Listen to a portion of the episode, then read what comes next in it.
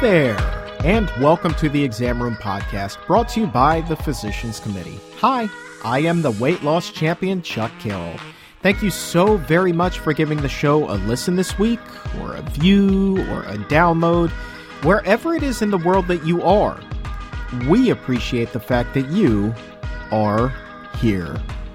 Before the calendar flips to 2020, I wanted to do one last very special episode. And this one will highlight another side of the plant based lifestyle. And it's not just about getting animals off of our plate. This episode is going to be devoted to improving their quality of life and ending unnecessary lab testing and ultimately saving their lives. We could do all of that while also improving our own health including in Michigan. That is where lawmakers are working to outlaw painful experiments on dogs, and we need your help to get that over the hurdle. I'm going to tell you how you can do that, how you can pitch in and do your part in just a bit. And not just in Michigan either, but wherever it is that you live because there are some exciting opportunities thanks to some very generous supporters of the Physicians Committee. But about Michigan, I want to welcome our Vice President of Research Policy, Kristie Sullivan. I want to welcome her back to the show to bring us up to speed on where things stand with this important legislation, talking about House Bill 5090. We're going to be getting an update and find out why it's important not just for the quality of animal lives, but also your life as well. And then a little bit later on in the show, you are going to hear from a 13 year old who may be the most inspirational kid you have ever met. You've heard of teen moms? Well, Josie is a teen pig mom. She found Franny abandoned on the side of the road, begged her parents to let her take her in, and Fran Fran turns out she is just the first of many animals that Josie has rescued. And now she's getting a lot of attention for her efforts. And I wanted to ask her to come on and share her story and basically just give us the feels.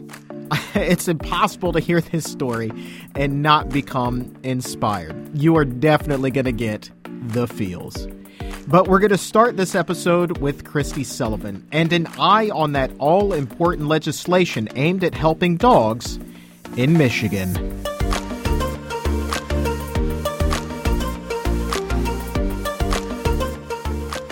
As we continue here on the Exam Room podcast brought to you by the Physicians Committee, our attention is going to shift to the state of Michigan, where a very exciting piece of legislation has been introduced that would essentially end dog testing in laboratories. And to help us understand exactly what is going on there, we are going to bring in the Vice President of Research Policy here at the Physicians Committee, Kristie Sullivan. Welcome to the show, Kristie. Thank you. Thanks for having me. First of all, let's talk a little bit about this legislation here. This is uh, the technical term is House Bill 5090. What exactly would this do? So this bill uh, would, if enacted would outlaw the use of dogs in what are called painful experiments at its public institutions in Michigan. So, um, lots of different kinds of experiments on animals are conducted at many research institutions and other organizations. This bill is specifically targeting dogs and it's specifically targeting painful experiments where the animals are expected to feel pain either because they are being, you know, um, uh, ha- having surgery performed on them, um, and, and, maybe they aren't given adequate pain relief, or maybe they aren't given pain relief because that's what the experiment calls for. And how many dogs are we talking about that are being tested each each year in Michigan? Um, there, in the last four years, about 700 dogs have been used in these kinds of experiments. Okay, so t- two topics that I want to uh, touch on next is one, what becomes of these dogs during the experiment process? You talked about some of the the experiments are, are painful, but you know what happens to these dogs? Are they available for adoption afterwards? Not usually, no. Um, in many experiments, um, and you know, one example is a, a, set of experiments conducted at Wayne State University. These experiments are um, purported to look at cardio- cardiology and the effects of um, exercise on the dog's cardiovascular system and the dogs are um, sur- surgically implanted with sensors and other equipment and then forced to run on treadmills, so to exercise. About 25% of the dogs in these experiments die before they even finish uh, because of complications from the surgery, or they just can't um, can't take the treadmill training dogs that refuse to run on the treadmill are just used as practice for, for surgery techniques and then killed. Most of the time, even if the dogs um, survive, you know, any procedure that they're given, they're usually killed so that they can be assessed for whatever effects the experimenter is looking for, or you know, they're just um, discarded because they're not um, they've finished the experiment. They're not going to keep them around. Well, that sounds a lot like what you and I have talked about on previous shows is that there really is not a happy ending for any of these animals. No. Occasionally you hear about cases where dogs are adopted out and and uh, absolutely that's great when it can happen, but it just doesn't happen very often. How effective are these procedures in terms of bringing a drug to market that, in this case, would treat heart disease. Is this really the best avenue that researchers should be exploring? No. Uh, you know, these experiments have been going on for decades, and uh, we really haven't seen NIH just keeps funding them. The National Institutes of Health is funding these experiments in particular. Um, but we really haven't seen uh, a lot of good information come out of these experiments that would be helpful to people. In fact, a lot, a lot of what we know about how our human cardiovascular system works and how either diet or exercise affects it is from studies on humans. Um, hmm. Perhaps not surprisingly, people might have heard of the Framingham Heart Institute. Uh, heart study, and that has been going on for many decades, and it looks at people in their lives going around what kinds of things affect their cardiovascular system. Uh, there are other experiments where you can use um, donated human tissue uh, from people who have passed away and whose whose um, organs are not suitable for transplant. Those organs tissues can be used for research to discover really important um, w- facts about how the cardiovascular system works, and and so we would um, say that that that's really what the National Institutes of Health ought to be fun- funding, and that's really what um, Michigan's legislature should be focusing on and encouraging. I think that another way that you could look at that is that we need to find the single most effective method of research for this as well. And and testing on animals clearly, as you were just saying is is not the most effective method. But then if you look at the statistics, I, I, believe it's by the year 2030, you know, somewhere close to 30 or I'm sorry, somewhere close to 3 million Michiganders will have heart disease. And that's a huge problem. That's 3 million people in just one state. And so you would think that you would want to key in, hone in on really the best method to try to attack this disease, right? Right, and and uh, people might be surprised that in fact Wayne State has spent 11.6 million dollars of federal taxpayer money because taxpayers fund the National Institute of Health, which then turns around and grants research grants to institutions, and so even just this one experiment over many years has spent $11.6 million. And uh, boy, how could that research have helped? How, how could that funding have helped advance more human relevant information that could help people who are suffering from heart disease? Right, that's eleven point six million dollars out of our pockets, essentially. I mean, these are taxpayer dollars that you you foot the bill for, and if this research isn't the most effective thing in the world, one could surmise that that is wasted money. Yeah, Yep, and and especially when you think about what the dogs uh, go through in these experiments, I don't think people would be very supportive of of these activities. But it's not just you and I that feel this way. There's a growing number of physicians and doctors and researchers out there that are also saying, hey, you know, we really need to take a hard look at this bill and get this legislation passed because we can do better. Right. We have uh, a big list of um, physicians and um, other, you know, public health advocates who have signed um, uh, sort of an open letter to the legislature supporting this uh, bill. And um, we also have lots of regular people who have written into their um, legislature legislators in Michigan to ask them to support the bill. We have now a big list of co-sponsors for the bill. Um, the original sponsor was Representative Sara Cambensy, but now there's um, a nice list of, of other legislators who have signed on. So we're gaining some momentum in this process, and we're really looking forward to working on it more in 2020. And I think that we should also comment on the fact that, by and large, Michiganders don't support testing on dogs. I know that there have been a number of polls taken, and it shows that the overwhelming support is for ending research involving dogs. Isn't that correct? Yes, that's right.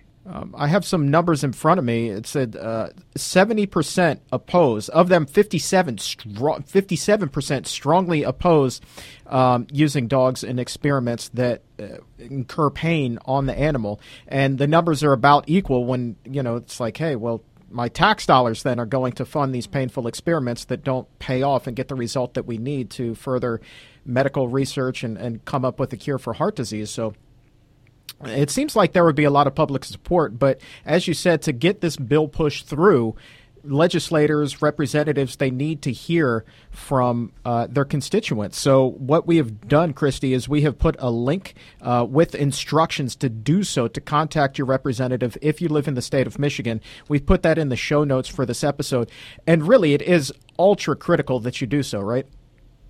Yes, absolutely. Um, as you said, we uh, have found through this polling data that many people in Michigan support um, or, or oppose uh, these types of painful experiments in dogs, and that's why this bill is so targeted um, to to focus on uh, banning those types of experiments because um, we want to make sure that we're reflecting the public interest not only in better science but more humane science. Um, and people need to uh, contact their legislators because it, without that, they, you know, the bill may not be brought up to be considered at a hearing, which is the next step in moving the bill along through the legislature. So, public support is very important in helping move the bill through the legislature. So, we thanks for posting those notes, and we really encourage people to to log on and contact their legislators. Absolutely. And we're going to post up a couple of other links as well, one of which will allow you to go ahead and track the progress of the bill, see exactly where things stand with it in real time. Uh, but also, it would be really nice if you could go through and read the actual bill itself and, and kind of see the ins and outs of it. I thought that the it was particularly interesting. The former reporter in me found it interesting what the penalties incurred would be if this legislation is passed as written for institutions that violate this. It would be a fine of not less than five thousand, but no more than ten thousand dollars per animal. And so if you're talking about over the course of the last four years or so, 700 dogs, that's a hefty fine, and that would certainly get somebody to think twice, I would think. I think so, certainly. All right. Well, Kristie Sullivan, I, it's pretty short bill as well, so people can read it. Don't be afraid of the le- the legislative language. It's nice and consistent consistent. It is. I have it in front of me. It's two and a half pages long. I mean, it is literally a three minute read, so you can get through this in no time. And you know, it's it's pretty big font too, and double spaced. So it's uh, you know, it's something. It's it's important, and it's a really it's just a nice piece of legislation. You know, um, because it, it I think, you know, whether you're an animal lover or you're just somebody that really wants to make sure that your tax dollars are, are going to the most efficient source, um, or you're somebody who's had heart disease in their family, stricken with it, maybe perhaps yourself, you want to know where this money is going. You want to know that those dollars are going toward something that will help prevent and cure heart disease. Yeah. And as you were saying, and as we've discussed on previous episodes, this again is not the best method to achieve the results that researchers are looking for. That's right. Kristie Sullivan, is there anything else that you think that we should be touching on before we, we wrap up and people get clicking on those links and dive into the bill themselves? I just would encourage people to think about the fact that um, our, our public legislators and our institutions should be putting our tax dollars where they're going to best serve the population of, of, of Michiganders. And that is not in painful dog experiments, that is in more human based methods. And uh, so hopefully uh, they will all support this bill. Kristie Sullivan, the Vice President of Research Policy here at the Physicians Committee, thank you so very much for your time and shedding some light on this with us. Great, thank you.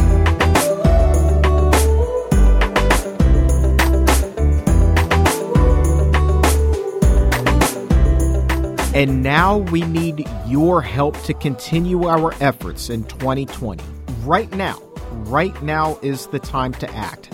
And this is very exciting too, because some very generous members of the Physicians Committee, they are pledging to match up to a half a million dollars in donations. We're talking about going dollar for dollar during our December matching gift challenge.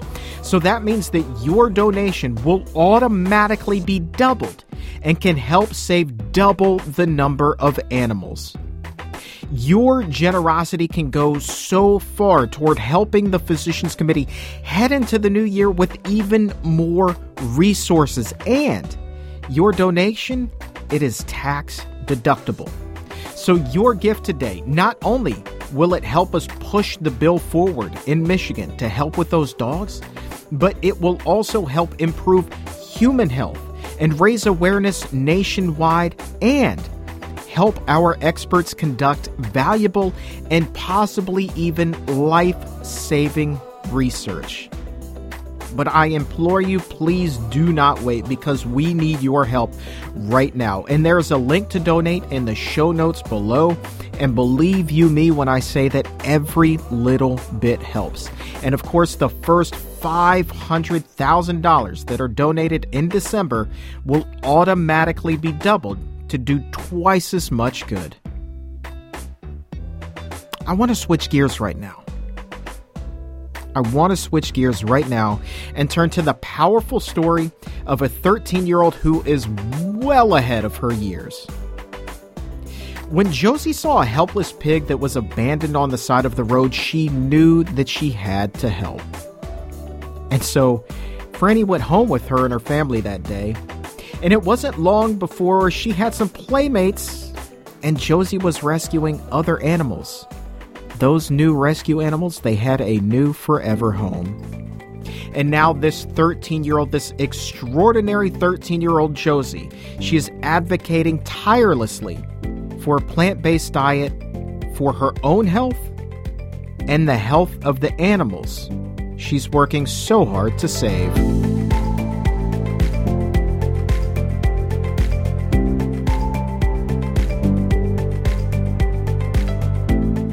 Continuing here with a special edition of the Exam Room podcast brought to you by the Physicians Committee with the weight loss champion Chuck Carroll. In life, sometimes we meet heroes, and oftentimes we grow up looking up to people, people who are older than us. But in this case, I'm sitting across from someone who is many years my junior, yet nonetheless, I look up to her in just the biggest way.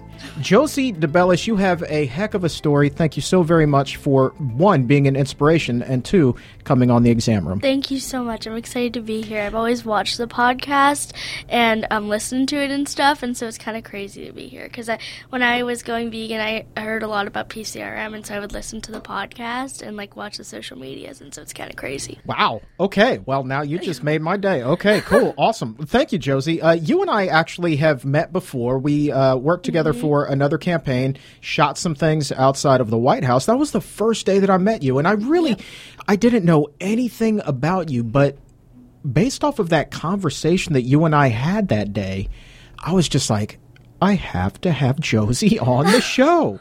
Like you guys have no idea the story that you're about to hear. Just what an incredible human being you already are.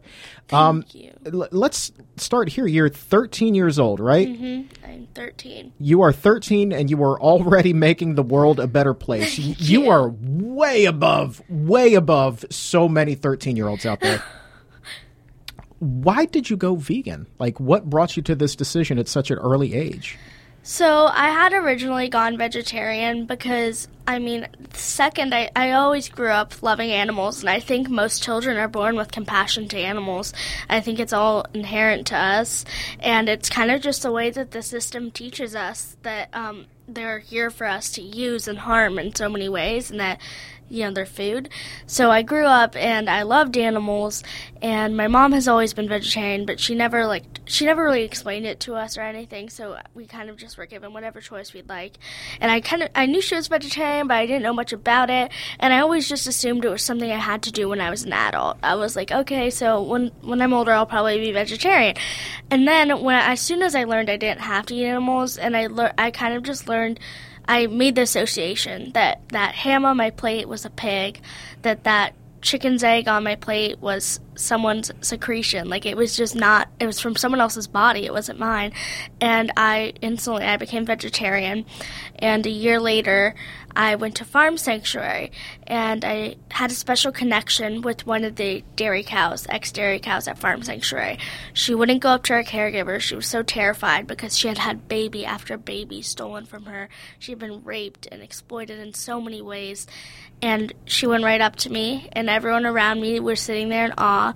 And she went up to me, she licked my hand, and then I was like, okay, well, now I'm vegan. and I learned more about it at Farm Sanctuary. And then I had the realization that I can be one less person harming animals. But I mean, I need to tell people this is not okay. Like, you can't just be a bystander. Like, if someone's bullying someone, you wouldn't just be a bystander. You would do something because you're still a part of the problem. You're just a bystander. So, why should I be a bystander when people are bullying and harming animals in so many ways? So then I became active, and that's kind of what led me to where I am today.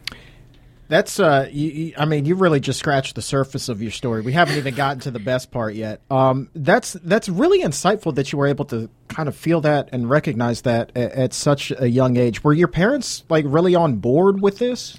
They actually were not. Really? So a lot of people think that my parents forced me to be vegan or I grew up vegan, but initially my parents tried so many ways to get me to eat meat because they thought that it was healthier for me. They thought my health would deteriorate if it wasn't, which by the way, my mental health has gotten tremendously better. I've been a lot better in general. Mm. But they thought it would deteriorate me in so many ways and so they were they tried they first tried the humane meat lie and I believed it for a little bit and I was like, "Wait, what? This just doesn't check out." Like this doesn't work.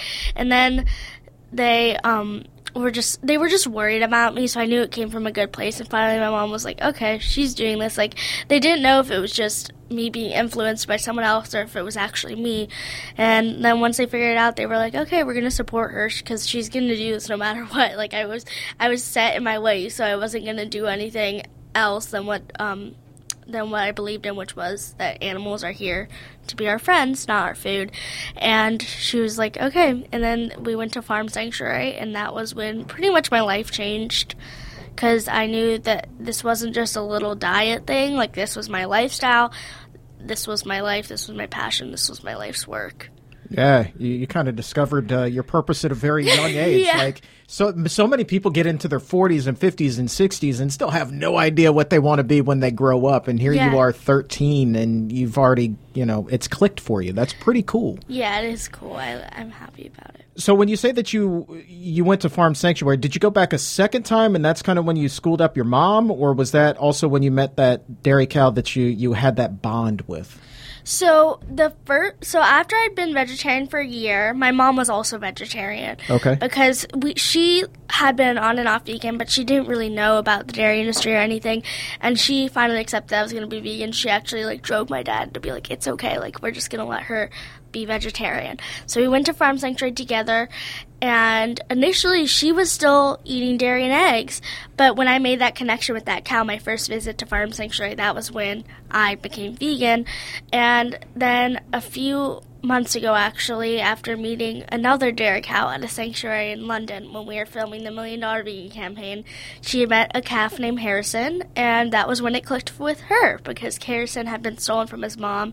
He was found abandoned in a field, and she was like, "Okay, well now I'm vegan too." And I was like, "Okay, great. Now you're gonna help me. We're gonna make the entire household vegan. We're still trying to get my other family members to go vegan." and and she's just been really supportive along my entire journey because even when i was vegetarian and she was worried about me she tried to help me she tried to convince herself that it was okay because it just came from a place of worrying and when she finally realized she was like okay we're gonna do this That's that's pretty cool. But now let's talk about the best part of the story. The best part of the story is Yeah. because you have taken your passion to a whole other level.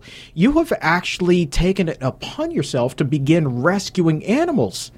Yeah, so um, August 11th, 2018, I was coming home from a sleepaway camp in Southern Virginia, and I was just driving along the road with my parents, and we were just kind of talking and stuff, and we were in this small town area, but there was barely anyone nearby. It was kind of just open fields, it was farmland. And we're going by, and all of a sudden, I see this little piglet in a rusty cage on the side of the road with a sign next to it, scribbled in a marker, and it says "free bacon." And I I was vegan at the time because it was it was only last year. So I screamed for my parents. I'm like, pull over, pull over, pull over. So we pull over, and as soon as we get to the side of the road, um, I run up and I grab Franny, who's the piglet's name now, um, from the cage, and I picked her up. And if if you guys know pigs, you know that they squeal when you pick them up. But she just didn't pick. She just didn't make any noise. She kind of just snuggled into my arm, and I was like, looked at my parents, and I looked back at Franny, and I looked at them, and they were like, "Get in the car." and then so then we brought her in the car. We went. Um, we went to Tractor Supply, which they sell food for farmed animals, and so I got her food, and we we were just kind of hanging out. And this is actually kind of a funny story. I don't know if I've ever, told anyone this, but my mom, we had she had to go to the bathroom because she had just been waiting in the car for a while. So we were at this Tractor Supply, and it's like a really rural area. So right next to it is just this meadow, and my mom's like, "Put her down, like she won't run away. She's she's really sick. Like she'll just you know she'll just stay there, and it's fine. She'll just pee and then she'll come back." And I'm like, "I don't think it's gonna work like that." And she's like, "I was like, I think she's gonna run and like try to play around, or or she's just gonna be a little nervous because of all the cars." Sure enough, she like ran, and for ten minutes we were chasing her. Finally caught her. You get back in the car. We go home. I take her to the vet a few days later. This first thing, the first time I got the appointment, and they were like, "Okay, she's pretty healthy for a pig you picked up on the side of the road, but um, we're gonna test for parasites." And it was something the vet had never seen before. She had all three types of parasites that they test for because of how neglected and oppressed she had been. And I began researching. I was furious. I researched. I was like, "How did she get these? Like, what? Like, I I know it wasn't something that I did because you know I mean she's been the cleanest she's been in the cleanest best living condition she could be in and it's like it's if they're living in their feces if they're living with a bunch of other pigs then they're more prone to get these parasites because they get them when they're in like herds so if they're on factory farms they're really prone to getting a bunch of parasites and then that's still in the food that people eat but um so that has kind of given us a few clues about her past. We think that she lived with other pigs and that maybe she was the runt of the litter because she is very small. She's actually a Vietnamese potbelly pig, commonly known as mini pigs. Um, and a lot of people think that they're called teacup pigs, but teacup pigs don't actually exist. They can get up to 300 pounds and still be considered mini pigs. It's a little bigger than a teacup. Yeah, and teacup pigs, the breeders will starve them, or they'll tell they'll explain to people to starve them, and like they'll breed them so that they're so tiny and their bones are bursting out of their sides, like it's horrible. But anyway, so we think maybe she was they were right there's there was like a farmer in this like a small farmer and he was raising a bunch of potbelly pigs for me. She was the runt in the litter and so he just decided to leave her on the side of the road. We have no idea what what actually happened to her. But i mean now she's literally my everything i love her so so so so much and um I am so dedicated to sharing her story. Like anywhere I go and I'm, I'm explaining what happened to her, like how she got to here, where she is today. Because now she's like the healthiest pig. I mean, knock on wood, of course. right. But um, she she's so spunky. She's really, really feisty. So she she's like she loves meeting people. And so we I started the Franny project and I started taking her out in her little stroller and we would hold a sign that said I'm Franny not bacon and we just kind of share a story and that's where it took off and we got our website and you know that's how the Franny project started. Wait, you actually took her out in a stroller, like for a walk and all mm-hmm. that. That's pretty cool.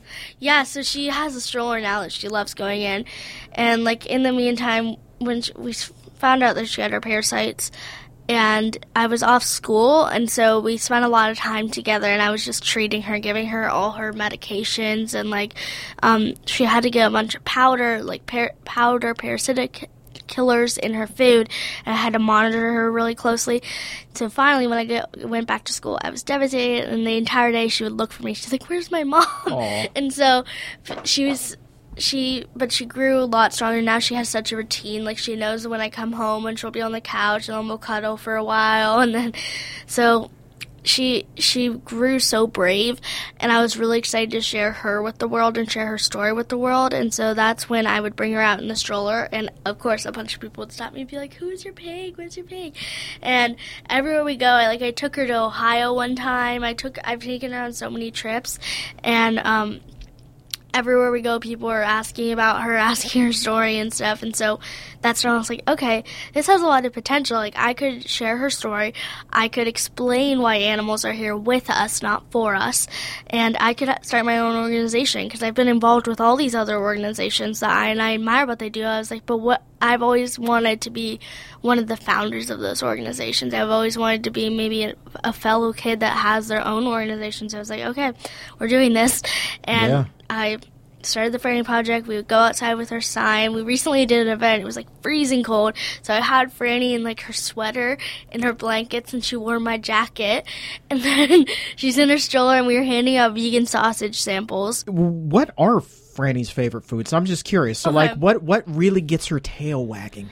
Okay, so she loves bananas. That's the all-time favorite food. She does a trick we call a sit jump where really? she'll sit and then she'll jump up for the banana.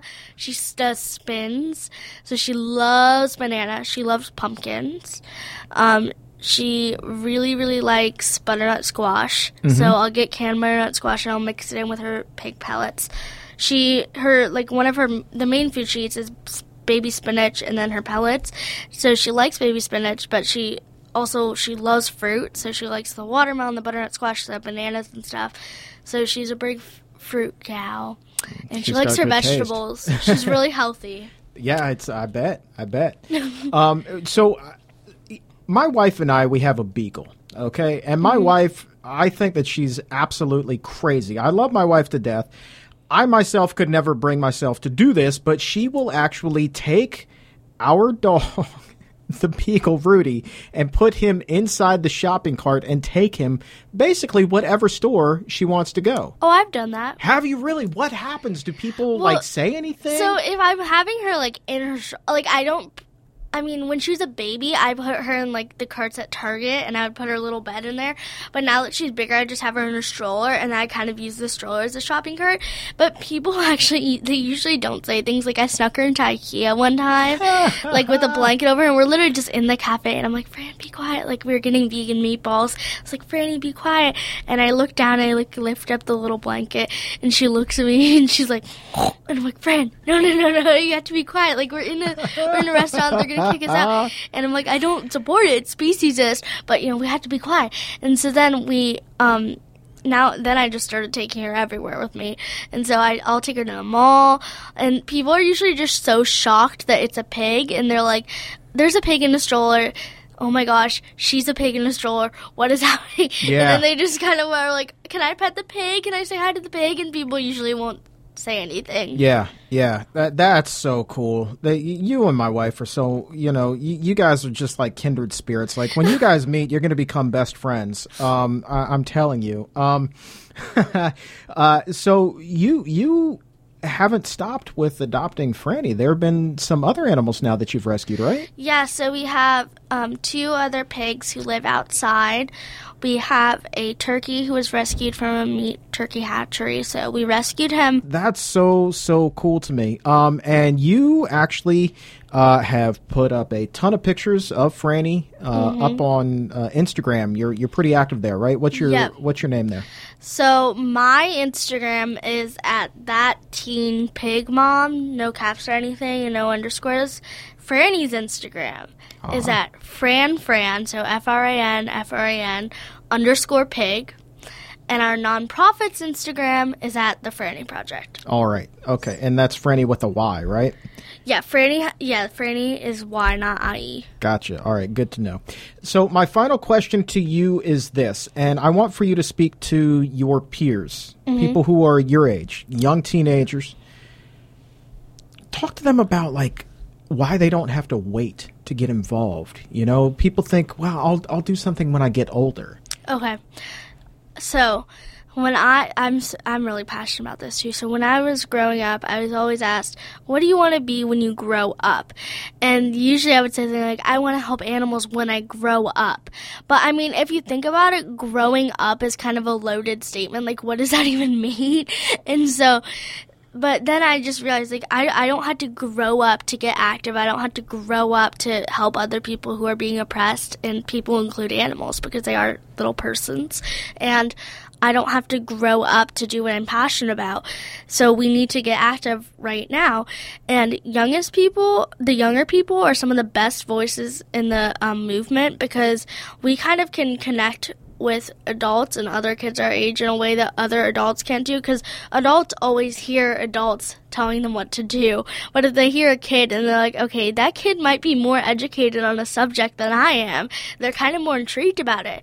And we're also it's easy it's way easier to talk to our peers as like they can understand more from us than the adult yelling at them or explaining something to them. For sure. Yeah, and so my advice would just be you don't have to be you don't have to have an office, you don't have to, you know, be completely out of school. You can like I go to public school and I still manage to do all of this and like do all my other activism, do this, go to campaigns, have have and like care for Franny. You are a mover and a shaker, and I just cannot wait to see what the future holds for you. I think it's going to be scary good. Thank um, you. Like you're you're 13, and you know people don't know their purpose in life, their entire life, and you've you've found it, and you've taken the ball, and you're running with it, and you are doing a whole heck of a lot of good, and you are a role model for so so many people, including my wife, including my wife. You. So, uh, Josie, uh, thank you so very much for being here. Everybody, go give thank her you. a follow and uh, Fran Fran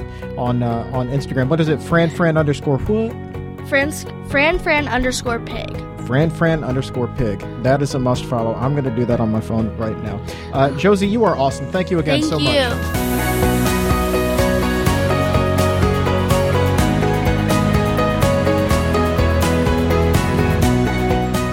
My friend, that right there, that is Monday motivation, Tuesday triumph, Wednesday wisdom, and whatever other daily superlative there is on social media. Josie, there is no doubt in my mind she is going places, and if her story didn't give you the feels, I don't know what will. I really don't. And you have to see some pictures of Franny too. She is just too cute. We've linked off to her Instagram account in the show notes below. And before we wrap up for the week, I wanted to ask for your help one more time. The Physicians Committee needs your support to build our resources and make 2020 a year of massive change for both animals and our own health. Through the end of December, every dollar donated will be matched up to the first $500,000 thanks to some very generous supporters of the Physicians Committee. So that means that your tax deductible contribution will automatically go twice as far and enable us to do twice the work to fight animal cruelty, save their lives, and conduct what hopefully will be life saving research for human health and nutrition. But we need your help to make all of that happen. So please give what you can. Visit pcrm.org slash donate or click the link in the show notes below. Every little bit helps, and we thank you so much in advance. And you can also help by subscribing to the Exam Room podcast by the Physicians Committee and leaving a five star rating on Apple Podcasts and wherever shows are available because those high ratings they help us get this show in front of as many eyes and ears as possible and that goes a long way toward helping in the new year. And that's going to do it for this very special episode. For everyone here at the physicians committee i am the weight loss champion chuck carroll. Thank you so very much for listening Thank you so very much for helping. And remember, keep it plant based.